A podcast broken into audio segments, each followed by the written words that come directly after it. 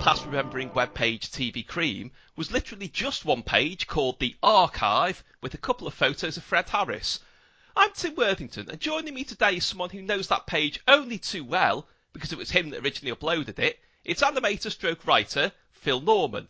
Phil, what are you up to and where can we find it? Well, by day, I create, well, contribute to the creation of a large swathe of TV that will probably end up on whatever the equivalent of this podcast is in 30 years' time, or probably will be totally forgotten. Otherwise, I'd sort of write for various things, including the uh, recently launched TV Years magazine, available in all good news agents. Although I was, I was in a very mediocre news agent that had it as well. Well, yes, and TV Years comes highly recommended, but one thing that isn't covered in it is the theme tune to the Kenny Everett television show, which is done by this lot.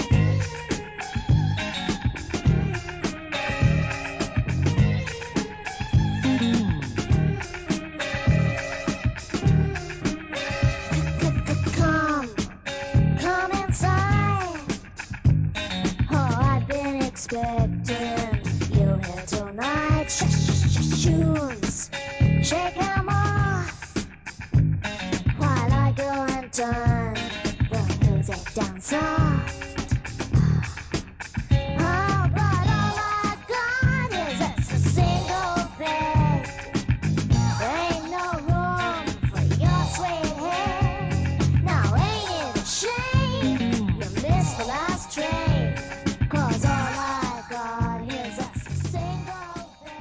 Okay, well, some fine mid 70s pop there, but you're probably scratching your heads and thinking, what was that? So, Phil, tell us what that was. Oh, well, that was Fox with SSS single bed, as the official title goes. Three S's separated by hyphens. Well, this is not so obscure these days, thanks to the kind of combined efforts of the uh, BBC4 Top of the Pops repeats and Ben Goldacre on Twitter. But uh, for the 30 years before that, it was one of these obscure things that kind of I discovered by osmosis. Because originally I heard it probably on Radio 1 on Sundays, which in the early 80s was kind of the equivalent of Radio 2 on Sundays is today. You know, they play, they play current singles, but they'd play anything from the last 20 years as well on Noel Edmonds show and things like that. I'd hear this weird song, which was kind of, it, it was from the glam era, but it's not glam. It kind of gets lumped in with glam because of the costumes of the various participants, but it's, it always stuck out. It's one of those songs where every element is, is wrong in some way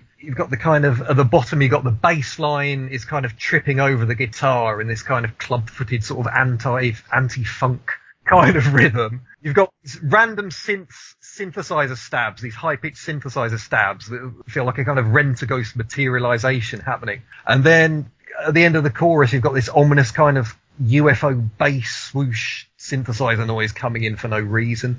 And then on top of all that, of course, you've got the vocal stylings of Noosha Fox, who, despite, as I late, much later found out, coming from Australia, affects this kind of Marlene Dietrich on helium vocal delivery for most of the song. So everything is kind of goofy, everything kind of is off kilter, nothing kind of should fit together, but it does. It's a brilliant single that's kind of formed of wrongness. Yeah, so I, I kind of knew this single. I didn't know who it was by because Radio One in those days very sloppy about back announcing things, and my attention span probably didn't last through, you know, the next couple of songs to find out what it was. Later, I discovered that Fox were an entity when I saw a late 80s, I think, TV screening of Side by Side, which is one of those glam films where they've kind of thought, right, glam's popular, let's get mud, and it's always mud in these things. mud will always game for anything, clearly.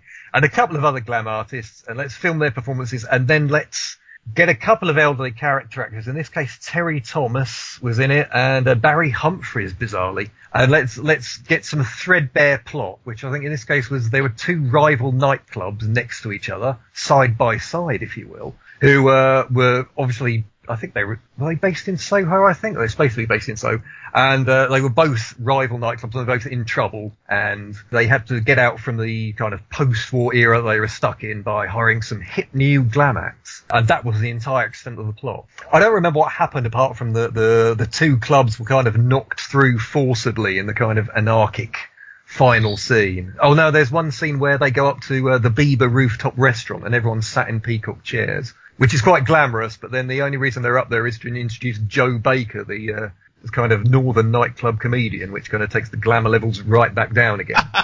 That's what's the case in these things. Fox had a cameo in that thing, just playing one song, which was Imagine Me, Imagine You, not Single Bed. And they were playing it in somebody's gazebo for some reason. And so I kind of put two and two together because, you know, Noosha's vocals were kind of obviously from the same thing. So I thought, oh yeah, that's Fox. And then, you know, later on, the gaps were kind of filled in in their quite amazing career. Well, I find it quite interesting that there is this kind of weird black hole of mid 70s pop. I think it's something to do with the fact that the sort of thing now is to play down the impact that punk had, you know, and go a bit Dominic Sandbrook and say, oh, it's just about three people in London and it didn't change anything. Fact is, it did change a lot of things, and I think a lot of decent pop music, not the stuff that punk was trying to replace, but the sort of stuff that glamour filtered through to, kind of fell by the wayside, and I think Fox were very much part of that because you can see very faint echoes of sort of the whole Roxy Music ethos in what they were doing, just quite watered down, really. But I think it didn't help that a lot of the bands that were caught in that sort of vortex, like Fox, like the Dooleys, like I suppose later period Cockney Rebel, they hung around for years afterwards because I mainly associate bands like that with being on Cheggers Plays Pop Mm. and thinking, who are they? And then Keith would say, great to see them back again. They just didn't fit into the early 80s at all. And I think that kind of, that put people off rediscovering these bands as well. I mean, th- there is famously, I mean, I wouldn't call this a pop classic or lump it in with these bands, but there was a number one single in, I think it was 76, Mississippi by Pussycat, which very few people seem to have ever heard. And I know I've heard, but I can't tell you anything about it. Yeah, it's just the fact that everyone kind of thinks, you know, oh, 70s was either prog, very long albums, or glam. And there was nothing in between, but there was kind of, there was everything in between. You know, it's one of those things where the era gets kind of simplified into like prog stroke glam, then everything's punk. And, but no, every, you know, there was, there was this stuff kind of floating around that was, it, wasn't immune to the fashions, obviously. I mean, the, thing about Fox, obviously, the, the, the main man behind Fox in terms of writing and production was Kenny Young, who kind of goes right back to, you know, he had an early hit writing uh, Under the Boardwalk for the Drifters. He wrote Captain of Your Ship for Reparata and the Delrons. I think he had a hand in writing Ai No Corrida as well. You know, even with Fox, you know, you go right from single bed through to, as you say, you know, the Kenny Everett I Like Electro People, which is clearly Kenny Young kind of going, well, you know, the Gary Numan kind of human league thing. He's kind of going, yeah, I'll get in with that. And he, do, and he does it rather well, I think. He's one of those people who's like kind of, he's like the living repudiation of that kind of almost Mojo magazine musical idea of everyone's got their own era or genre and they should just stick to that and plough that and not kind of be a dilettante and, you know, try different things. Well, I've got to pose the interesting question now, which is those people who do know about Fox, it's mainly about the singles, you know, either as a single bed or Only You Can seems to be quite a popular one. I know that turns up on a lot of compilations these days. Is there much beyond the singles that's worth investigating? Yeah, there is. It kind of um, it gets interesting. I would say. yeah, you've got those you- like the three singles. You know, single bed only you can. Imagine me, imagine you. Single bed is, I would say, the most striking of them, but they're all kind of of that kind of piece. Then obviously you've got the Kenny Everett theme, which is a different thing again. Beyond that, you've got, I mean, they did a song called Love Ship, which kind of was briefly famous as a kind of latter day jingle for Radio Caroline. Uh, and appropriately enough, it turns into the theme from Noah and Nelly halfway through. You've got a few things like that. You've got He's Got Magic, which is bounces up and down. Oh yeah, and later on you've got um Dancing with an Alien, which was done I think after I Like Electro People. So we're talking like 82, maybe 83 here, in which for a start, the introduction is, if you listen to it, it's the most early 80s introduction you can imagine with various kind of synth bits. And, and Noosha Fox, for once, kind of deviates from her standard kind of Marlene Dietrich vocals. And at one point, I swear she's doing a David Bowie impression. I just saw recently when I was looking stuff up again on YouTube, there's a performance on, I think, is it, is it the Dutch show? It's called Top Hop, Top Pop. Oh, Top Hop, yeah. Yeah, yeah. Top Hole's pop show, yeah. and they do I think it's only you can they're singing. And Noosha's got the full on kind of Princess Leia award ceremony at the end of Star Wars dress on. And the rest of the band are standing in what I can only describe as Salvador Dali's Scalextric set. It's just this weird kind of soft Grand Prix track for some reason. I don't know if that's ever explained. I don't know, don't know what it's got to do with the song. Uh, but yeah, kind of oddness kind of followed them around a bit. Well, sticking with very early 80s sounds, although I think it was actually late 70s, we're moving on to your next choice now, which sounds like it was performed by some electro people that, if you're of a nervous disposition, you might not like.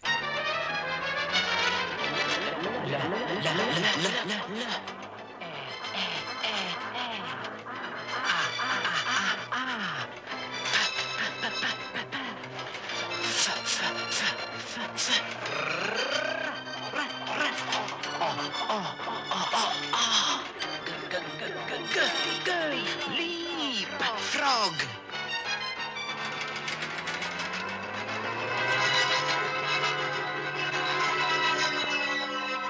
Okay, well, I know that sounds like the ident from a pre-cert video nasty, but it's not actually that. Phil, what was that the intro to? That was from Leapfrog, which was an ATV educational program from kind of the, the sort of late 70s, early 80s kind of interchange, if you will. I think I probably must have seen Leapfrog when I was off school sick because I was probably a little too young for it, maybe by about a year. I certainly remember sitting through its kind of sequel, which was called Basic Maths in school.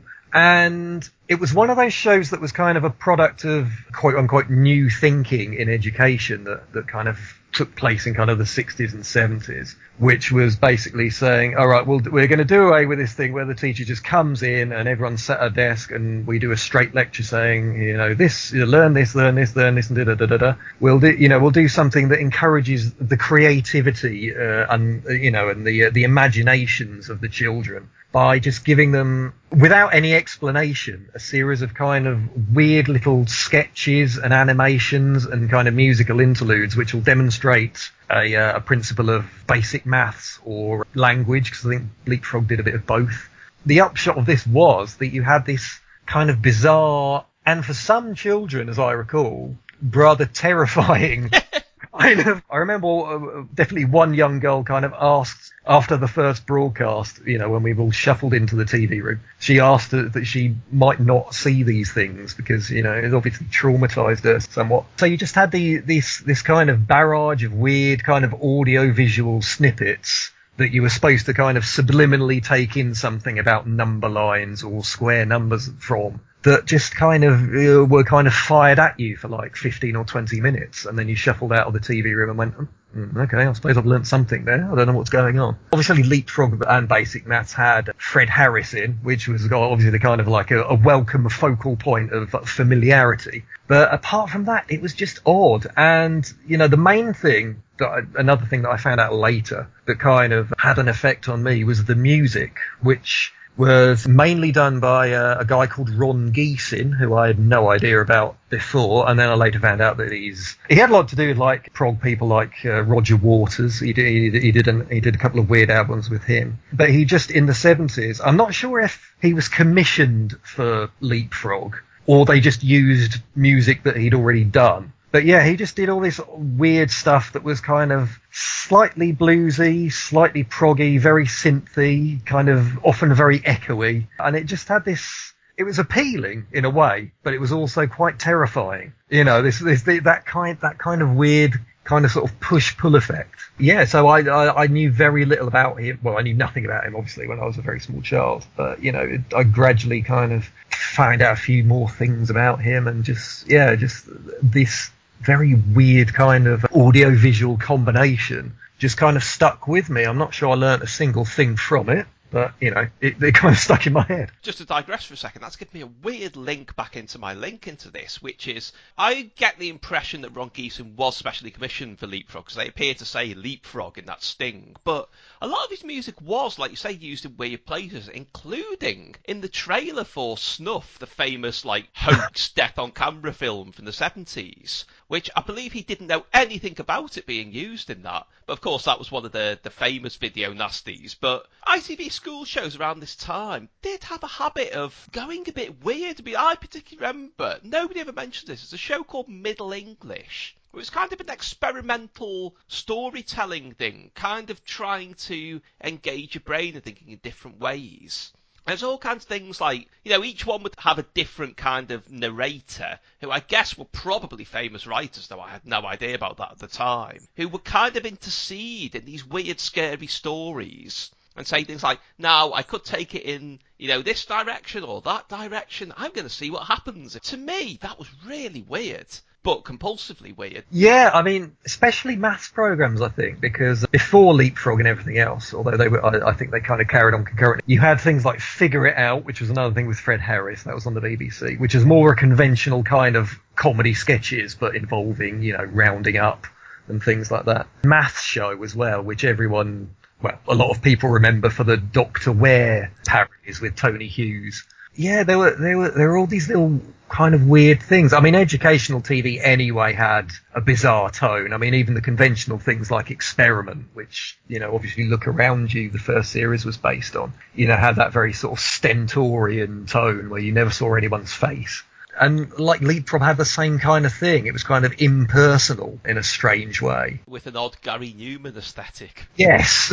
Well, the main thing that sticks in my mind about it, because I have so many memories of him being in lots of things long before the role he became most famous for, but Sylvester McCoy, or rather Sylvester McCoy as he was at that point, in, if I remember rightly, filmed inserts in Leapfrog, following some kind of mystery about, I don't know, right angles or something, or isosceles triangles. yeah, he was in it. I think Ben Benison was in a few episodes as well. They kind of, they kind of shuffled the personnel around. I don't. Was that Ron? That was probably Ron Geesin soundtracked as well. So you you had some kind of speeded up slapstick done in um, a park somewhere to this bizarre kind of music that sounded like it was recorded in a kind of dripping kind of stalactite cave because he turned up the reverb so high. It's like what the fucking hell is this? Once you'd heard the, the theme tune, basically you were set up to be kind of freaked out by just about everything that happened in the next kind of 20 minutes. Well, yeah, and I have read, I don't know how correct this is, that basic maths was basically, they were told, more or less told, don't do leapfrog like leapfrog again, please, and took off all the weird edges. And it was more or less a continuation of it, but kind of toned down. Yeah, it's like because the theme tune from Basic Maths is sort of like Leapfrog but cleaned up a bit. You know, mm. it's like Norman Cook's remixed it and cleaned it up for the pop market slightly. Yeah, Basic Maths was kind of a bit more focused. It still had these bizarre kind of unexplained animations where some squares would just appear to a you know this this harsh harmonica and, and, and this bizarre synth and they just sort of float around the screen in and out in different shapes and then vanish and they go like that and you'd think what was i supposed to learn there something about symmetry possibly Well, I've got to say, I'd not thought about this until just now when I was actually watching some clips of Leapfrog. You've got a theme tune with a kind of vocoded synth voice. You've got Fred Harris in a sort of kind of industrial space age jumpsuit. Is that reminding you of anything that appeared shortly afterwards? yeah we'll stick a hard hat on him and then put him on his little uh mobili- proto mobility scooters and yeah it's chock-a-block isn't it and chock-a-block was it was the friendly to camera presentation of the the kind of standard bbc children preschool children's program but there was there was obviously something a bit odd about that i mean what was happening in this factory for god's sake It was something to do with turning round the rocker blocks and a crow, so I can't remember. Yeah. I, I know I saw all of them lots of times, and I still don't really know what was happening in it. Apart from Fred Harris dressed as a pepper pot from Monty Python dancing with a cardboard pig, which it's one of those images that stays with you forever. Okay, well, moving on to only slightly more well realised animation. Let's just have a listen to it. I'm sure it'll bring back some memories. We wish you a Merry Christmas and a Happy New Year. We Buttermen would like to say thanks to all those who have helped make Country Life Butter such a success. So firstly for you dairy farmers and your lovely cows, Oh, we are the lads from country life, and you can't put a better bit of butter on your knife if you haven't any. Have a word Okay, well, your it's a bit early for a Christmas greeting from, quote, the Buttermen. But Phil, what was in the Country Life Christmas box? Oh man. Well, this was um, this was one of those weird kind of adverts that kind of you only got around Christmas that straddled an entire commercial break. You know, like the like the Woolworths extravaganzas where they would line up a bunch of celebrities, give them each a product to flog, and just like take over an entire break. But this was different because this was it was an advert for butter, but it was also an advert for the adverts for butter. You'd, you'd had for a few years, you'd had, that was it, it was the Wurzels, wasn't it? It wasn't the Yetis or something like that. It was the Wurzels doing the soundtrack, basically singing this, uh, slightly adapted popular English folk song, flogging country life butter. And you had these four animated kind of homunculi made out of the same stuff, singing about how they love to eat country life butter, which is obviously the simultaneously the main constituent of their own bodies.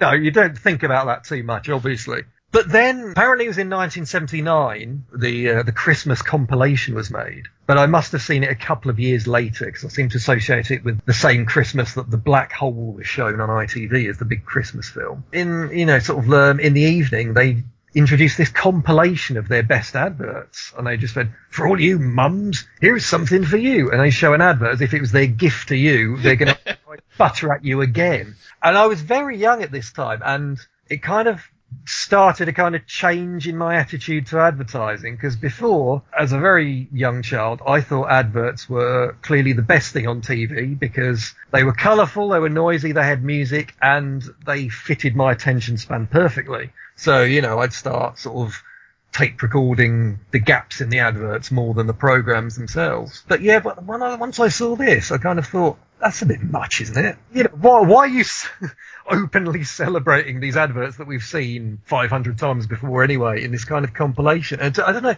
I wasn't, I didn't suddenly overnight turn into this kind of anti-capitalist cynic. But it was kind of, it was just the very first knockings of, that's not as brilliant as you say it is. But yeah, the more you think about the country life that I'm in situation anyway, the, more horrible it gets. Apart from the kind of vague cannibalistic overtones, you had what would now be seen as extremely off-color, um, oh, she likes that, don't she? She gets that all the time. it's kind of horrible innuendo, which kind of suggested that the Buttermen were just going around having their way with these housewives. it's some kind of horrible emulsified kind of cross between Last Tango in Paris and Straw Dogs. Gangs of four kind of arriving at these houses. It's just, oh, actually, can I take this one off the list? Well, the thing that alarms me about it, watching it now, is obviously it runs about three minutes or something, but it's the kind of thing where when you're a kid, that length of time seems to go on forever. Especially if you're not expecting them to keep coming back with encores and say, "Oh, shall we do another one for you?" And like, it just it goes stretches on into infinity. You've been sat there thinking, "Will the Ralph Bakshi Lord of the Rings ever come back on?" Oh god, yeah, and, and also every advert starts with that sort of descending accordion. Do do do do do do do. Mm. Not again. What Well, do do you you know who actually wrote the music for that? No, I don't. No. I love this. It was a gentleman called Ken Jones, where you talk about mad career paths. He starts off producing the zombies in the 60s. He then goes into film and TV music. I think he did the music for Two Way Stretch. He wrote the themes for It's Marty and Sykes. oh, they're And decent. then, around the time that the Christmas box went out, he did the theme to an ITV sitcom, which I know you have some thoughts about. Can you guess what it was? God, 1979. No, you might not be very H A P P Y when you figure out what it is. Oh, did he do the titles to that? He did. Excellent. Only when I laugh. The most terrifying sitcom theme ever. God, yeah, with James Bolam being dragged through the doors. Yeah. I know we're going off topic a bit, but yeah, the uh, only when I laugh, I remember they were kind of repeated on one of the former gold channels, like maybe about 12 years ago. And some of them were very bizarre. Because I remember watching it, and I remember one that I kind of remembered almost verbatim, which is the one where um, Figgis, James Bolam's character, has to have a blood transfusion, and the only person in the entire hospital with a blood type matching him is Peter Bowles' character. So James Bolam spends the rest of the episode panicking that he won't be taken seriously by the shop stewards at his place of work because he's now technically five percent tall.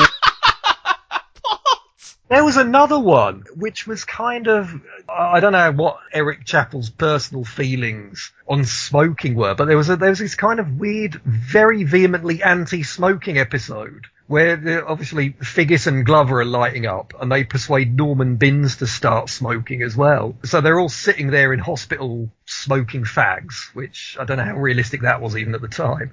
And then Richard Wilson's doctor comes in and delivers a very heartfelt and serious lecture about the dangers of smoking.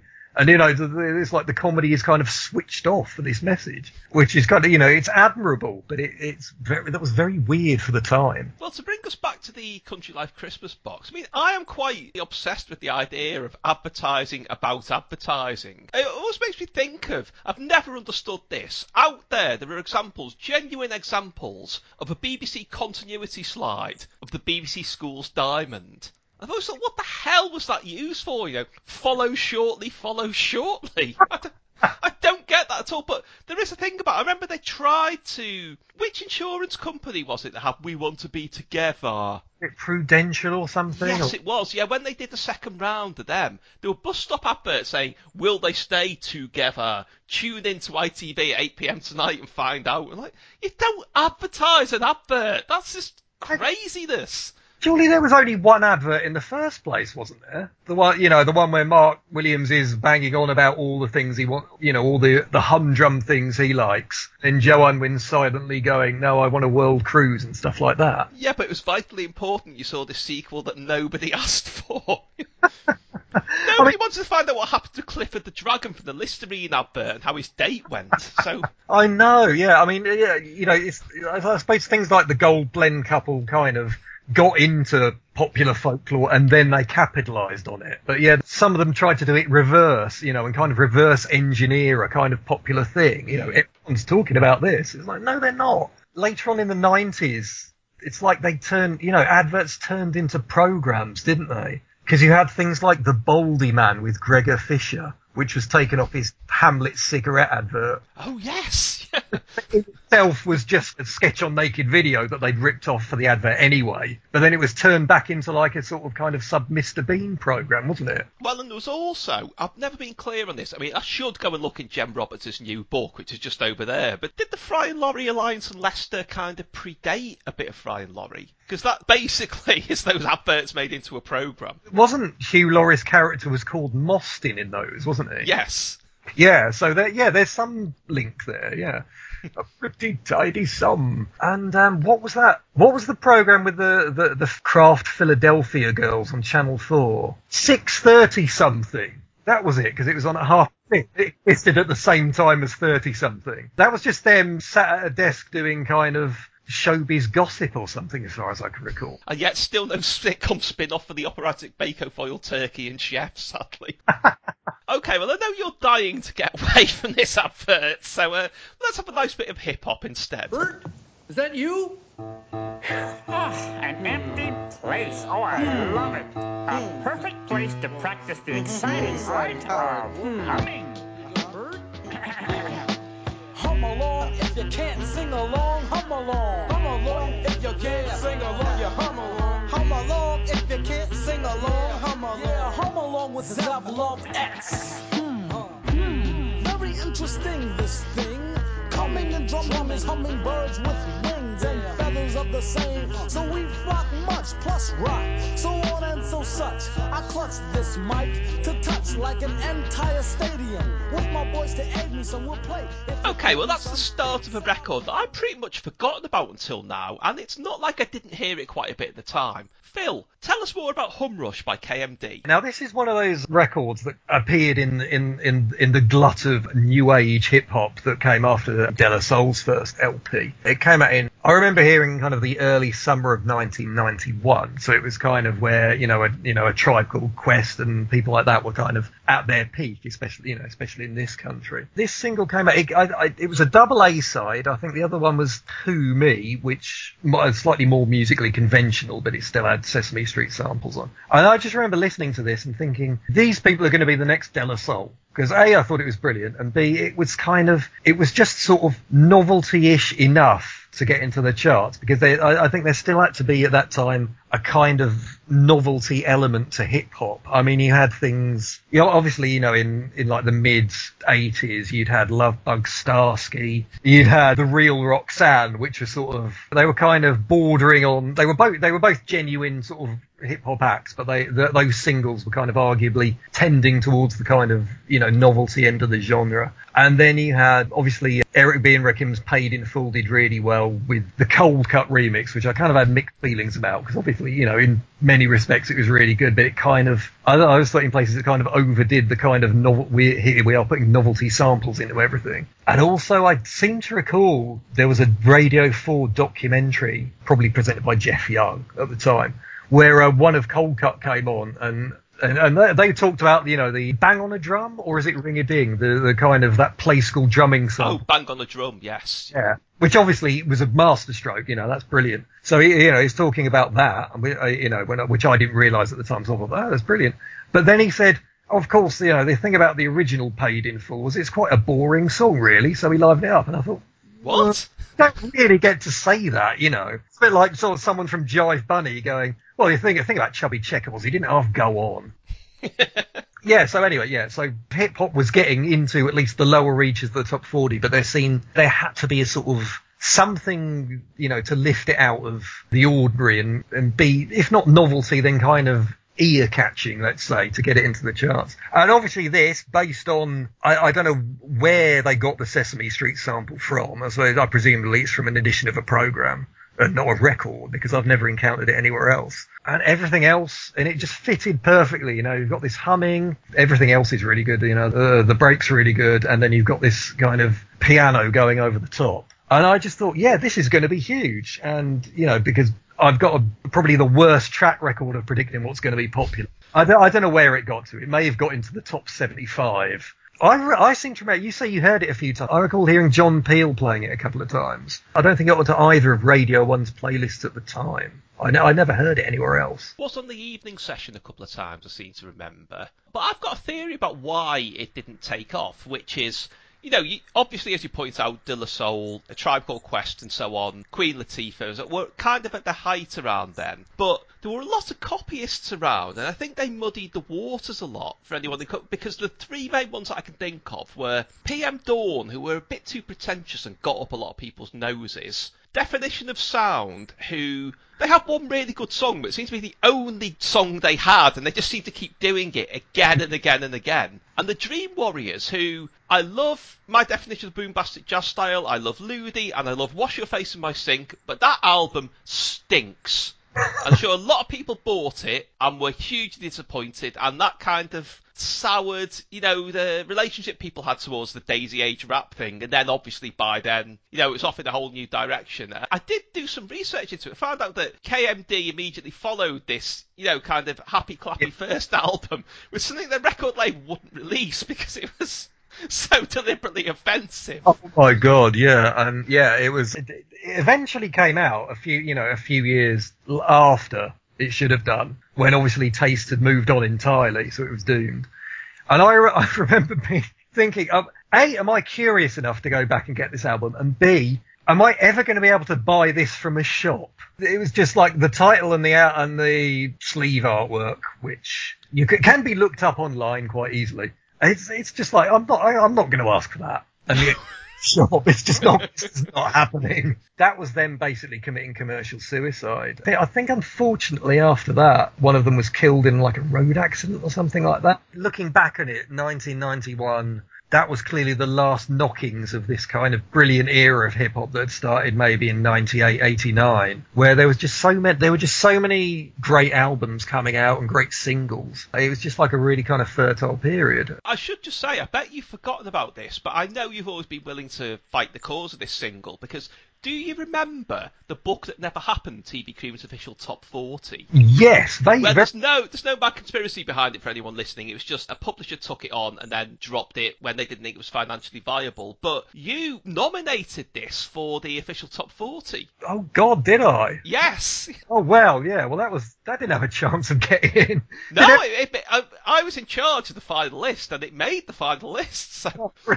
number 39 it was. What was it ahead of? It was head of the lady in red, which is in there because a lot of people seem to think it should be represented, and I thought it should be represented by being the very bottom of the pile. So there you go. Oh well, fair enough. Yeah, it's ahead of that. It got a decent sort of chart position in some sense. Okay, well we're going to leave decent music behind for your next choice, very much so. We're just represented by this.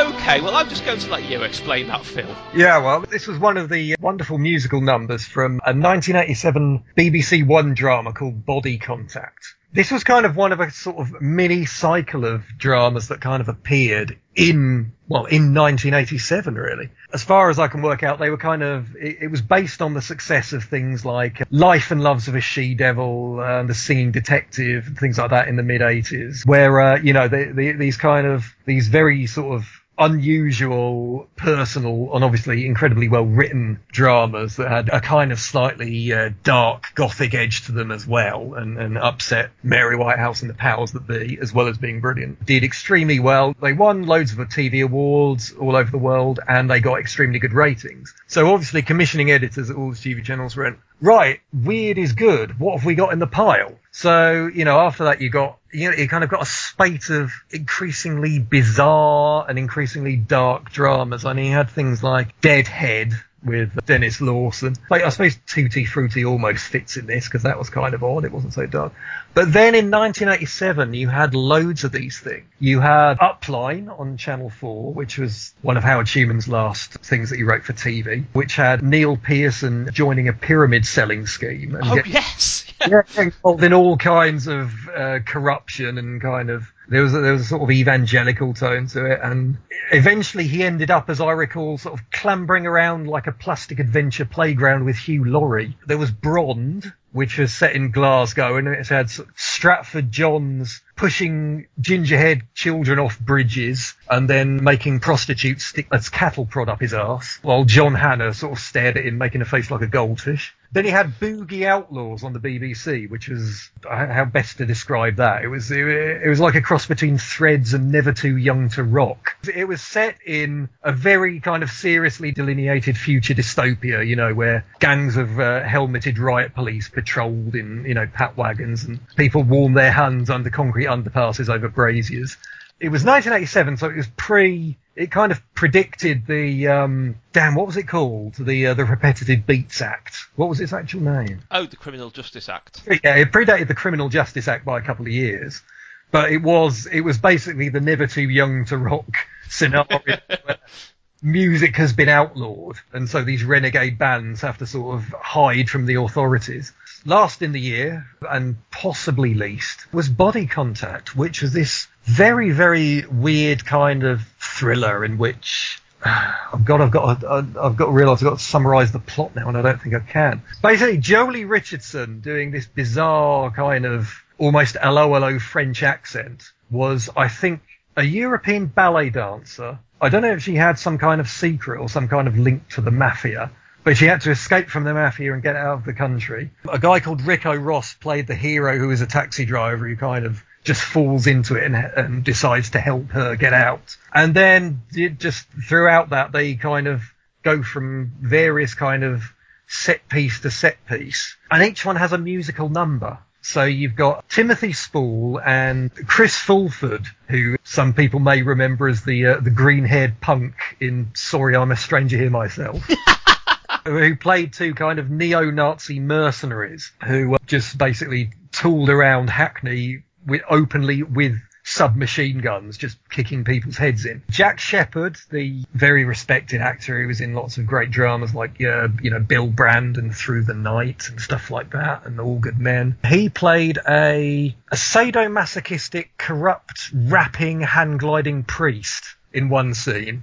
I, I, don't know if that ended up on his CV, but it's you know, one of the most memorable things I've seen him in. Oh yeah, Harry Fowler plays like uh, a kind of retired Kray brother kind of gangland sort of kingpin who sings a country and western song where the lyrics go, I skinned a man with a potato peeler, but I never made love to Christine Keeler. But the thing I didn't realize at the time, because actually at the time I was kind of, uh, it was one of those programs that I kind of watched while flicking to another channel because it was on a Sunday night, so I didn't want to miss Spitting Image. And I think also at the same time, Did You See were covering It's Garry Shandling show. So I get flicking over just kind of, so I kind of saw it piecemeal originally. The thing about it was these musical numbers were written by quite famous people. The Timothy Spall number was um, co-written by Martyn Ware. He was in Heaven 17 and The Human League. Jo Callis from The Human League did another song. And the, the Harry Fowler Country Western song was written by um, Cathal Coughlan and Sean O'Hagan. So it's technically like a Disney. Really?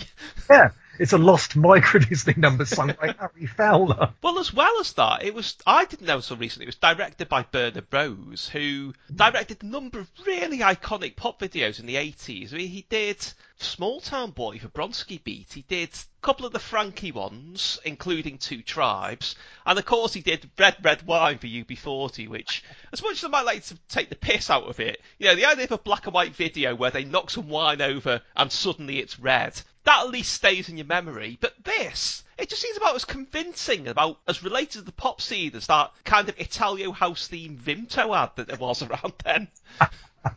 Yeah, it's got. I, I think a lot of the criticism at the time said this must be the end now of TV drama trying to be like music videos. But I mean, it's interesting you mentioned Frankie Goes to Hollywood because the Jack Shepherd scene where Joely Richardson goes into his church because they're trying to get a false passport from him because he's this corrupt kind of priest stroke kind of gangland boss. And, you know, Jack Shepherd is there doing this rap about how he's religion man and he's really corrupt and he doesn't care. You know, it's, it's all very subtle satire. It's exactly like a kind of Frankie Goes to Hollywood or you know, maybe a Russell Mulcahy kind of video because you have two uh, people of restricted growth painted red as, as kind of devilish imps following Jack Shepherd around. You have lots of people pretending to be suffering from some kind of illness or disability so he can kind of bless them and give them a commun- communal wafer and then they can go away kind of going, oh, I've been cured and things like that. Yeah, it's very much a kind of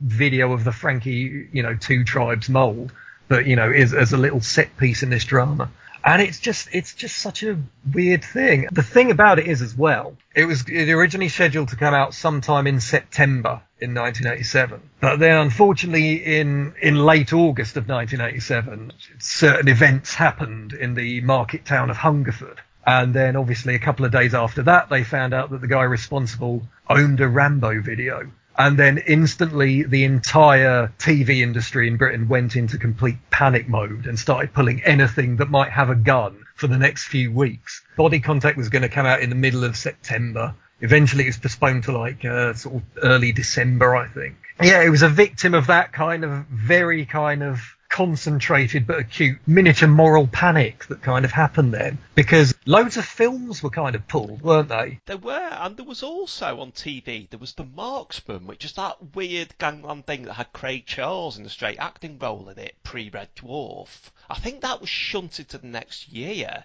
Yeah. And there was Knights of God, the TVS thing, where Knights of God. I don't think they could really move that, so they tried their hardest to hide it as, much as they could. It was on at some stupidly early time on a Sunday, wasn't it? Yeah, it was. It was. was very much played down. It was Sunday tea time, wasn't it? Which is a really odd slot to put that in, yeah. Black Christmas they were going to show. BBC One were going to show that a couple of days after the massacre happened. Obviously they pulled that. But rather brilliantly, they replaced it with Ooh, You Are Awful. a Dick Emery film where he has to he has to gain access to a Swiss bank account by going around looking at various women's bottoms. Even that's not quite as good, in, although this is far less tasteful, when something similar happened a couple of years later. The upshot of which was BBC Two pulled an episode of The Smell of Reeves and Mortimer. I can't remember which one or why they did, but they replaced it with Ripping Yarns Tomkinson School Days. Now, there's something that happens in that that was not quite aligned with the news that day. What pupils being nailed to the wall? No, it's when he escapes from school and says, Thankfully I was shot. Oh right, yeah. Let's move on from that. I just want to say it very quickly about Ricco Ross. It's really strange because around that time, he was everywhere for about 18 months because he was in Aliens, he's the lift attendant at Jeeves and Wooster, he was in the Doctor Who story Greatest Show in the Galaxy as a rapping ringmaster, and then he sort of disappears. I hope it wasn't on the back of body contact. Yeah, I've kind of, I've, I've kind of looked it up, and now just loads of people involved with it. Kind of, it was written by a guy called Lee Drysdale, who doesn't appear to have done anything else much. So you know, I don't know if that was going to be his big break, and just people went, "Oh, I don't know about this. It's, it's, it's just this very strange time. It's one of those times when drama went a bit mad and sort of went, oh, sorry about that. I don't know what I was doing. well, if we're talking about TV going a bit off script, being responsible for programmes and people disappearing from history, I dread to think quite what your next choice had done.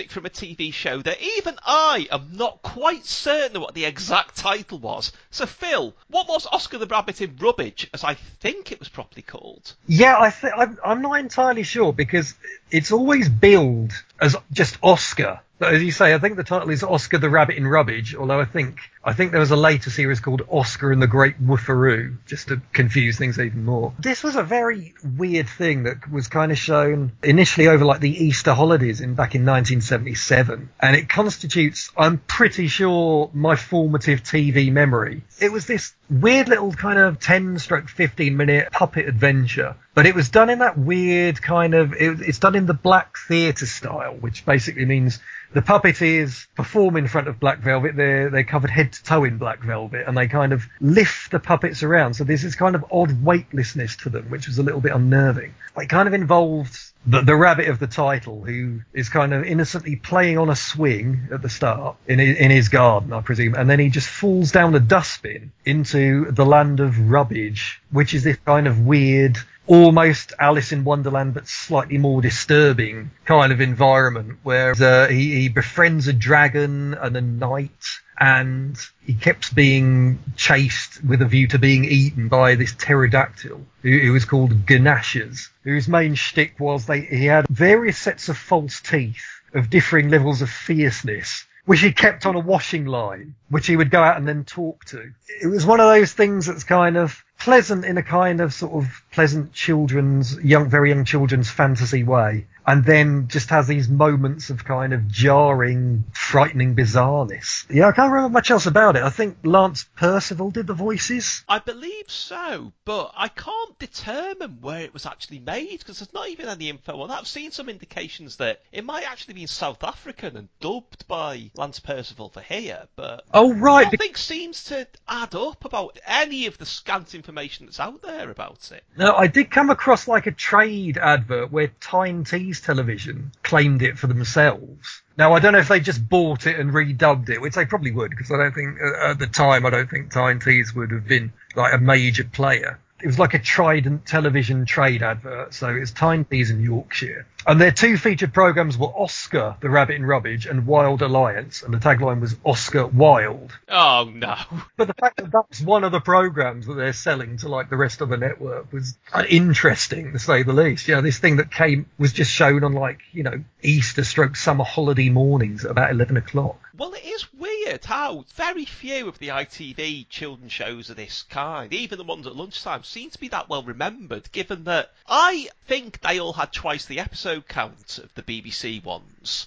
So you would see them a lot more. But things like the Learning Tree, where it was that tree with sort of CSO Les Dawson face would sing songs. Topper's Tales, which I think was based on an old comic strip, but it was sort of, it was like P.G. Wodehouse rewritten by Thijs Van Leer. But they don't get remembered anywhere near as much as the BBC ones do. And I think Oscar might be the ultimate forgotten about one because have you ever encountered anyone else who remembers it? No, I haven't actually, and it's it's one of those things. There's nothing has ever kind of surfaced of it. I've found one publicity picture of like the the three main puppets sort of plonked on a table, looking at each other. There was a jigsaw that's on eBay at the moment. It's a jigsaw which seems to have the, exactly the same pictures put into some kind of scenario. But yeah, no, you know, no kind of footage from it is ever kind of. I suppose 1977 is too early to kind of hope. But it was one. It was one of those things that was never quite networked. It was on various kind of ITV channels at various times. You follow it round the listings in the back of Look-in.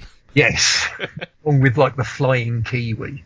And there was a lot of that sort of puppetry around then, because I remember particularly, you used to get the interludes in Rainbow where it'd always be caterpillars for some reason, and some music that sounded like Half the Man by Jamiroquai. and the, the rise and fall of that kind of puppetry is quite odd, really, because I can't see any reason why it was suddenly so proliferate and then suddenly not again. No, I don't know because it's uh, it, it's interesting because I always thought it would be it was the same people each time. But it wasn't because, like you know, uh, uh, things like Oscar were done by uh, mainly by a woman called Lindy Wright, who ran this little puppet theatre in Islington. You know, where they do where they do this kind of black velvet stuff and then they got onto TV doing it. And I think she might have done the, the rainbow ones as well, uh, because I think Ronnie Le Drew, who was a rainbow puppeteer, worked at the theatre. Then you had totally unrelated. There was Norman Beardsley who did Itsy and Bitsy, the spiders in Deeper Play, who were another kind of thing. Then you had, I, I think there were two blokes who made a kind of splinter group from Lindy Wright's group who went on to do Playboard and um, Button Moon and things like that. Oh, that was the Playboard puppets. And then there was the Black Velvet Theatre of Prague. Who were the grandest sounding ones. that sounds like a murder mystery. Oh yeah, And- but they did the little puppet interludes on Once Upon a Time with uh, Peter Davison uh, reading a story and that kind of thing. So yeah, they were like these different kind of factions all doing the same, you know, all dressing up head to toe in kind of black velvet and manipulating these puppets. But yeah, they all had this same. It's just that kind of the way you know they the puppets would kind of float because they could just be picked up and moved around at will. I think that was the thing that kind of stayed with me and always kind of unnerved me slightly. This kind of gravity defying oddness to them. Okay, well, we're jumping forward with a decade in children's ITV, but not getting any less weird. Now, this is all that I could find of this show, which is astonishing when you consider how relatively recently it was on and how prominent it was at the time. But anyway, let's just have a listen. Because you know how it all began, don't you? There was nothing. There was nothing, and then something went hideously wrong. In the nothing, some little tiny error occurred. This little error got ever so hot and ever so heavy. It was smaller to begin with, smaller than the head of a pin. In fact, it was so small it was dimensionless. But this little horror got so hot and so heavy that it just got kaboom. It blasted out, and that's how this was about an expanding universe. And how long is it going to go on? Well, some say it will go on forever, in which case I can tell you this it's going to get very cold indeed. In fact, the universe will wind up as a, a kind of ice monument to its own ludicrousness for ever having come into business in the first place. Okay, well, that was the unmistakable voice of Ken Campbell in. Now, I know you all think it was Erasmus Microman, it was actually Erasmus Microman. So, Phil, tell us more about this. Yes, yes, Erasmus Microman, we must get it right. This was an ITV kids program around about 1988. It was one of those bizarre sort of semi-educational, or at least intended at the, the commissioning stage to be educational programs. In probably, I'd, I'd say, the Johnny Ball sense. In the bits in Think Again where he opens a cupboard, a pair of cupboard doors and lo and behold, there he is himself by the miracle of CSO, dressed as Archimedes, running through a little in-character routine about his discoveries. And it was kind of that. But instead of Johnny Ball, you had Ken Campbell in character as, with slightly weird appropriateness, a kind of Doctor Who figure. His companions, if we're going to keep with the Doctor Who kind of comparison, were two kids who I think would be watching TV and then Ken Campbell would appear beckoning them into the television set, which is terrifying enough you know, itself. And so they'd be brought into you know you know this kind of TV realm, and he would take them back in time to meet someone like Socrates or uh, Newton or Galileo, usually played by Steve Steen, as I recall. and, and uh, yeah, he, they would talk to him about his scientific discoveries, and I think there'd be a bit of political context as well because there was they got into the whole discussion of Galileo being pursued by the Catholic Church and things like that. It was semi-educational, but I think at the time I, I, it was a time when I was definitely becoming too old to watch these children's programs, but I still did, you know. There wasn't quite the, the student layer of irony by that time, but you know, it was just out of sheer sort of laziness. You know, I should have been doing something else, but I thought, yeah, I'll watch this. I think it was probably the first time when I really sort of became aware of Ken Campbell as an entity, because I'd obviously seen him in things like Fawlty Towers and just think, oh yeah, that's that's a good sort of turn. I would definitely have seen. Was it the first Secret Policeman's Ball? Yes, it was. Yes. Where he's um like you know pulling a member of the audience's trousers down and. Sylvester McCoy clambers over the audience and hammers a nail up his nose, and they do all the standard stuff. And isn't there a moment in that where they get what I assume must be the giant inflatable whale that he'd commissioned to advertise his musical of The Hitchhiker's Guide to the Galaxy? Don't they push that on the audience and the audience kind of push it around? Well, that, that's reusing your props. I mean, that's like Richard Herring once told me that you know in the in Ian News and Fist of Fun, Mm. where they have Newsy Ian Paisley, who's apparently the news bunny, and I'd always wondered how did the budget stretched to making a one-off enormous Ian Paisley costume? And it turned out that they just said it as a joke, and the producer said, "Oh, we have one of those for the Friday Night Armistice."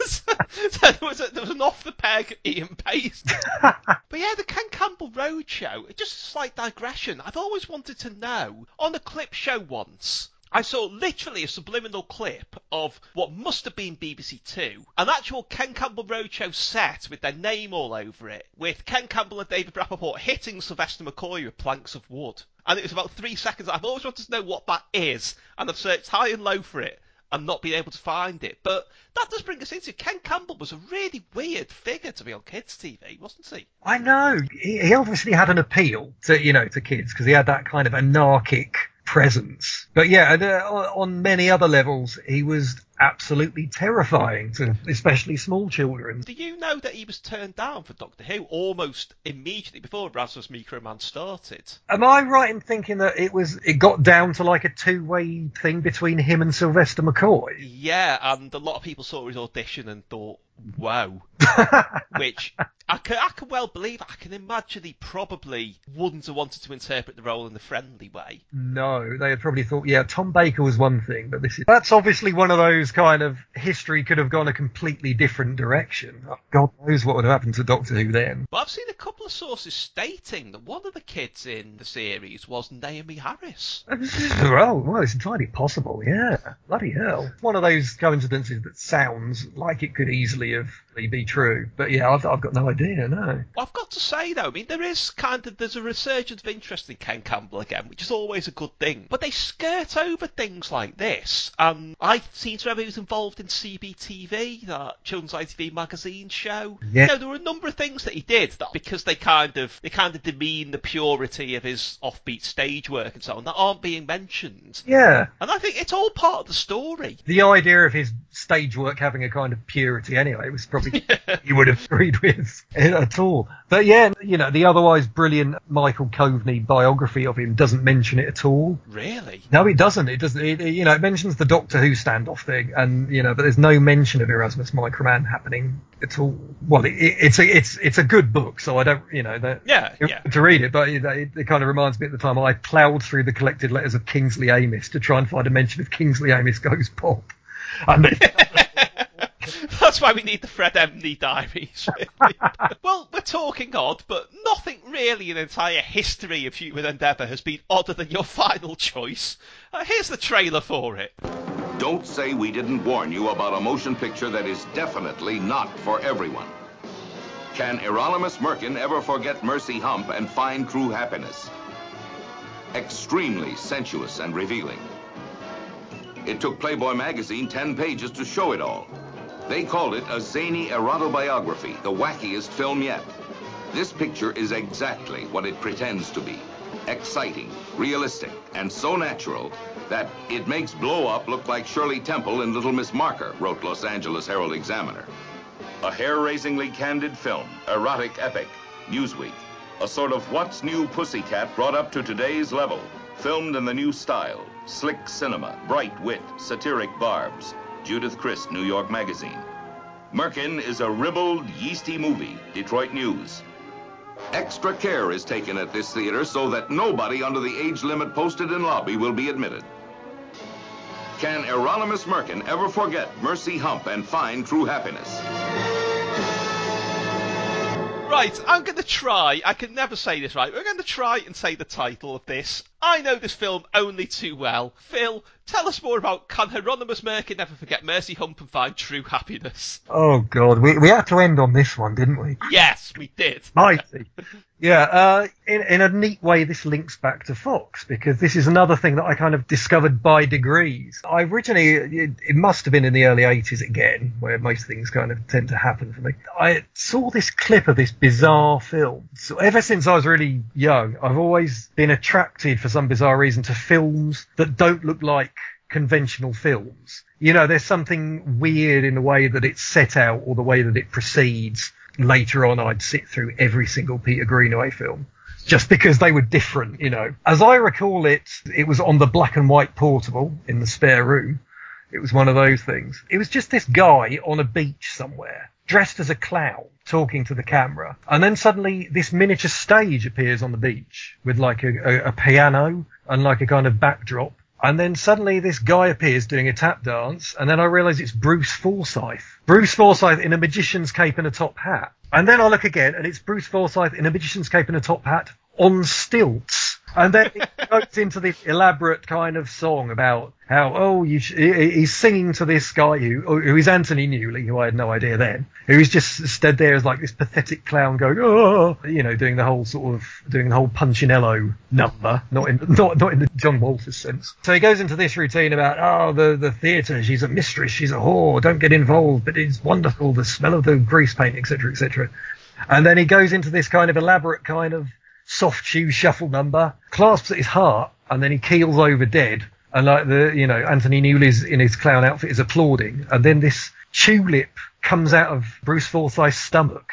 And then Anthony Newley stops applauding and realizes that he's dead. Now that's all I remember. It's possible because I, I, I, kind of did a bit of research to see when this could have been shown. The only record of the film being shown on British TV I can see was, was on BBC Two in 1975 which is far too early for me to have seen. So I might have just seen that scene on some kind of clip show. Or it might have been one of those films that they put on when there's a strike and I've got nothing else to see. yeah, so I saw that thing and that was just this bizarre thing that was, you know, I didn't really, I didn't know if it was a cinema film, if it was a TV thing, if it was a play for today, what the hell it was. A few years later than that, I became aware of the title via Give Us a Clue because I think Una Stubbs had to perform it. it was one of those, oh, we're at the end of the series, let's give the captain something ridiculously long and see how far they get. I don't know what Lionel Blair, I think he probably got the persecution and assassination of uh, Jean-Paul Marat as performed by the inmates of the asylum of Charenton under the direction of the Marquis de Sade, which I can recite only because I did a film course at exactly the wrong time of year. So I became aware of this weird clip and this bizarrely titled film, and I didn't associate the two until when I was a student and I was staying at this house in Portsmouth that had this kind of pioneering kind of cable service. I can't remember what the channels were called. They were some own brand kind of combination of the UK TV and Granada Breeze and something like that. And, you know, it was in the middle of the night, I sort of came out and nothing. Oh, it was the flick on the TV. And, you know, this thing was scheduled next. I thought, oh, great, I'll finally get to see this bizarre film title that I remember from Give Us a Clue. And so I'm watching it and it opens on a beach. And I think, God, this is familiar. Where's this come from? And then before long, the Bruce Forsyth scene comes round and it's I know, I know it's sort of an overused thing to talk about Proustian kind of Ratchet, but it was just this intense thing of bloody hell. I've been sort of transported back kind of 20 years to when I first saw this thing, and it was quite amazing. And then I saw the rest of the film. God, it's a horrible thing. It's really, you, you don't realise how, it, it's weird and it's unpleasant as well. It's just an awful film because it's basically Anthony Newley. He's about to hit, you know, he's about to hit middle age, and he's just making this self-justifying film, sort of, to, you know, just going over his life. He's he ropes Joan Collins in, who's his just about still his wife, soon to be ex-wife, to play his own wife in these various scenes, and she does not look like she's having a good time. He ropes in their children as well, who definitely aren't having a good time. Patricia Hayes is in it, who looks like she doesn't really care what's going on. And then you've got various American comedy luminaries. You know, you've got like George Jessel. Yeah, you've got the, the very sort of, you know, kind of old school American uh, Jewish comedians who kind of appeal as themselves but in symbolic roles because it's all very sort of, he's being Fellini or you know Bergman or something like that, doing this kind of very sort of self-aware thing. Victor Spinetti turns up as a critic because they have they have these three critics who basically are watching the film as it's being made.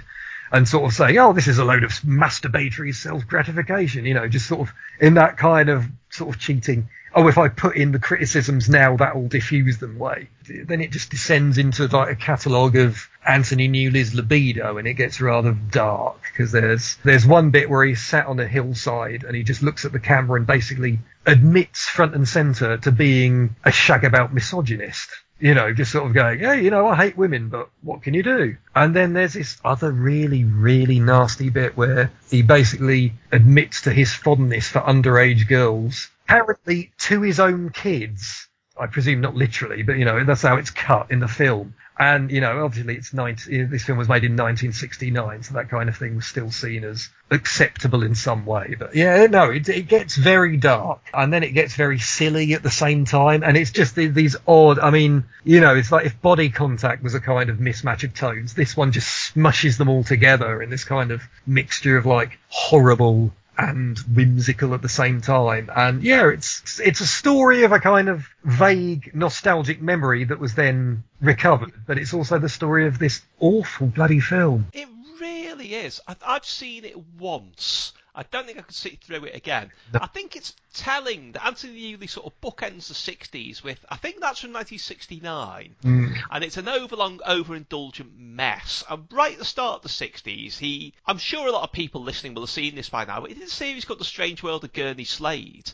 which is very concise, very on the nose, just ripping apart the whole convention of, you know, television and entertainment. He actually wrote I found recently an article in TV Times defending it from critics called Tear Up the Script. It's just talking about, you know, you're being force fed this bland entertainment every day. Mm. And I, you know, I'm saying this weird sitcom, hey, I'm a star trying to get out of it, but I can't walk off the edge of TV. And, you know, there's all kinds of weird things in it, like he goes on trial for not putting enough jokes in it. There's a, a kid says, ah, I'm not watching TV, you're on. That sort of thing. And what went wrong between those two extremes? And, you know, he did all kinds of other interesting stuff, like he did that record with Delia Derbyshire, which never came out from the Radiophonic Workshop, where it's kind of like Soft Cell, but 20 years earlier what possessed anyone involved in that film to get involved with it at all, including him? I just don't understand it. It's like you say, it's like the strange world of Gurney Slade is weird and undeniably self-indulgent, but it's it's fun. You know, it's good natured. It's you know, it's this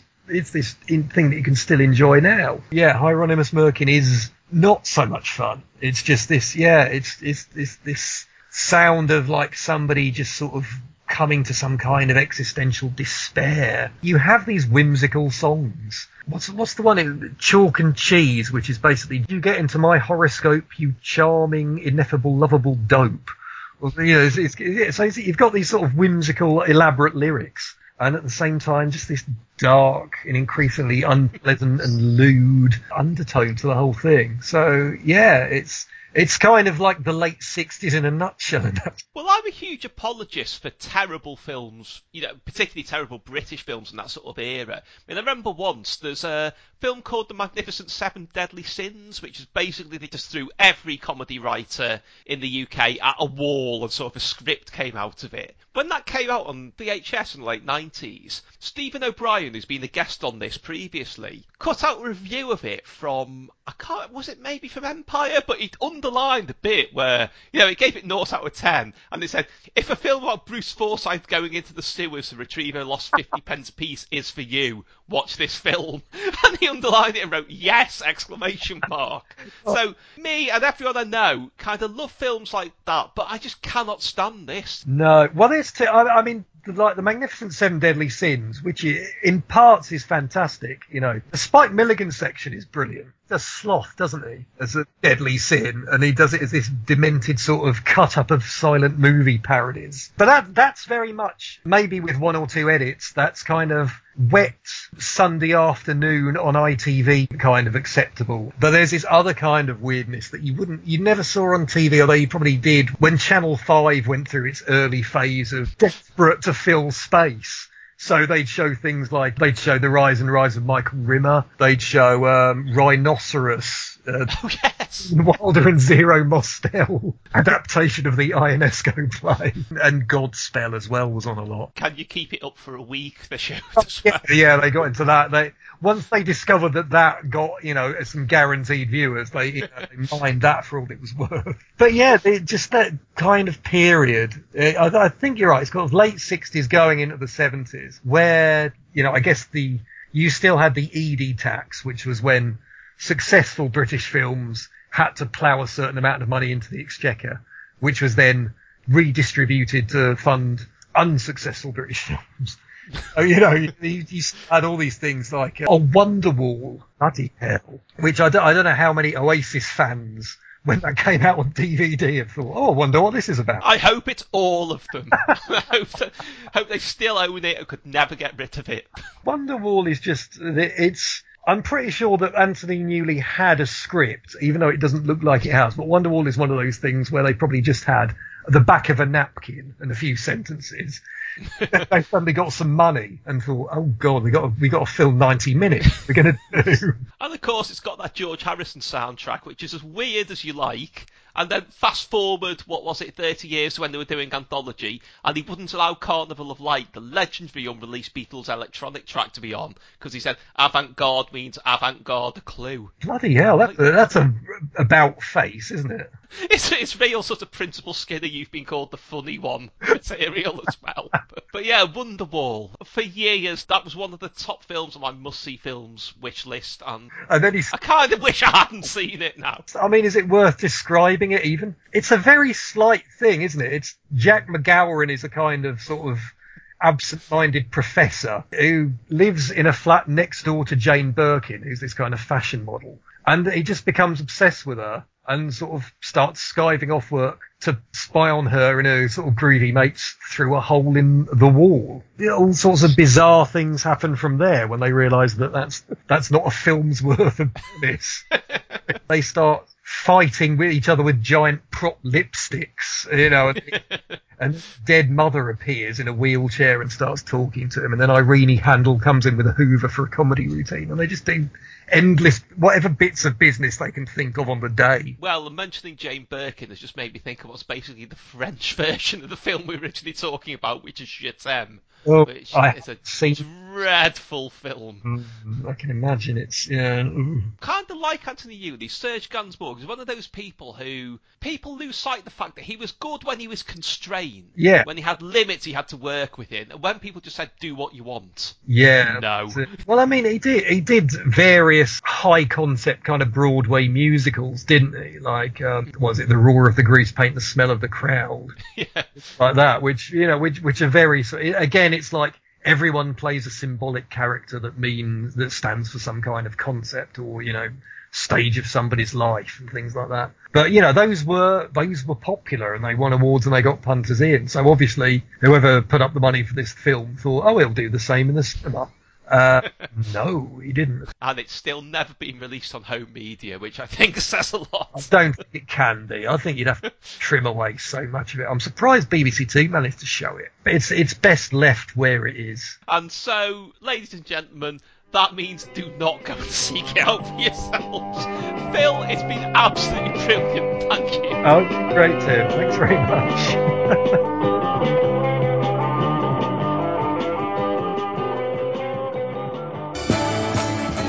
Can't Thinking About Me by Tim Worthington.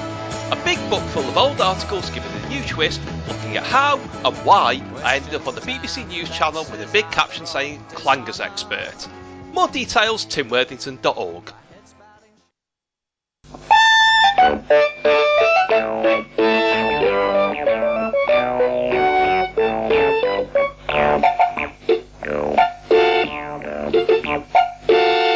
A woman a jumble sale, she bought a dancing pig, but it sat down on its curly tail. I would not dance a jig, no, it would not dance a jig. A pig in a poke, that's what I've bought, of that there is no doubt. It really makes me most distraught. In fact, I'm quite put out. In fact, I'm quite put out. Good woman, don't be cross now, grunted the pig in delight. Say rhymes for pig and then I vow to dance a jig all night. Oh, I'll dance my jig all night. Rhyming words for pig, She said, oh, not so hard to find. There's big, and dig, and wig, and twig. Oh, what's that splintering mind? Oh, what's that splintering mind? Oh, four is not enough, said Pig, if you wish to see me prance. For myself, I don't care a fig, if jigs I never dance. Oh, with jigs I never dance. You really are pig-headed pig. The woman shrilly cried. If you won't dance, then by my wig, I'll beat your piggy hide. I'll beat your piggy hide. Oh, beating never make pigs fly. Eight rhymes is all I ask. To make me dance, well, it's worth a try. Not such a daunting task. No, it's not such a daunting task. Oh, well, I've already thought of big, and dig, and wig, and twig.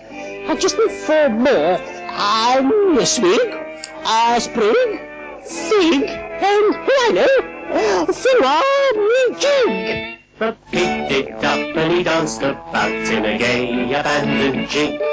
And the woman laughed as never before to see the dancing pig. Oh, to see the dancing pig. Ah, you see, we're not such an old bore after all, Hitty. Certainly not you old ham, you hogging the show.